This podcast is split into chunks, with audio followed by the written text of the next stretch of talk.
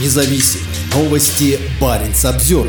Замкомандующего российского арктического корпуса погиб в Украине. Генерал Александр Завадский командовал мотострелковыми бригадами с полуострова. Он погиб, когда его машина попала под мину в оккупированной Харьковской области. 45-летний генерал был вторым по старшинству командиром 14-го армейского корпуса и командовал рядом наиболее мощных военных подразделений Скольского полуострова. Сообщается, что он погиб 28 ноября в результате взрыва мины недалеко от Изюма в оккупированной части Харьковской области. О смерти высокопоставленного военного сообщают различные российские и украинские источники, однако официального подтверждения от российских вооруженных сил пока нет. Завадский родился в 1978 году. На Кольский полуостров его перевели в 2021. Как пишет российское издание «Военное обозрение», до этого он командовал Кантемировской танковой дивизией. 14-й армейский корпус входит в состав береговых войск Северного флота. Он был создан в 2017 году и включает в себя 200-ю отдельную мотострелковую бригаду из Печенге и 80-ю отдельную мотострелковую бригаду из Алакурти. В его состав также входят две тактические группы – 71-я и 99-я, дислоцированные на земле Франца Иосифа и Новосибирских островах соответственно.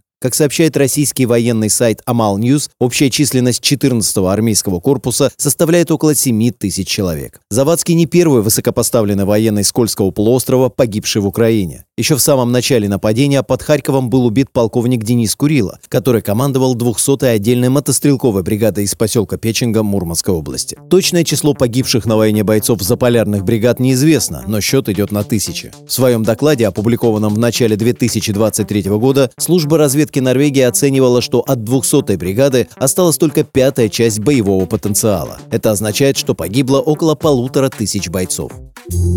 Баренц обзервер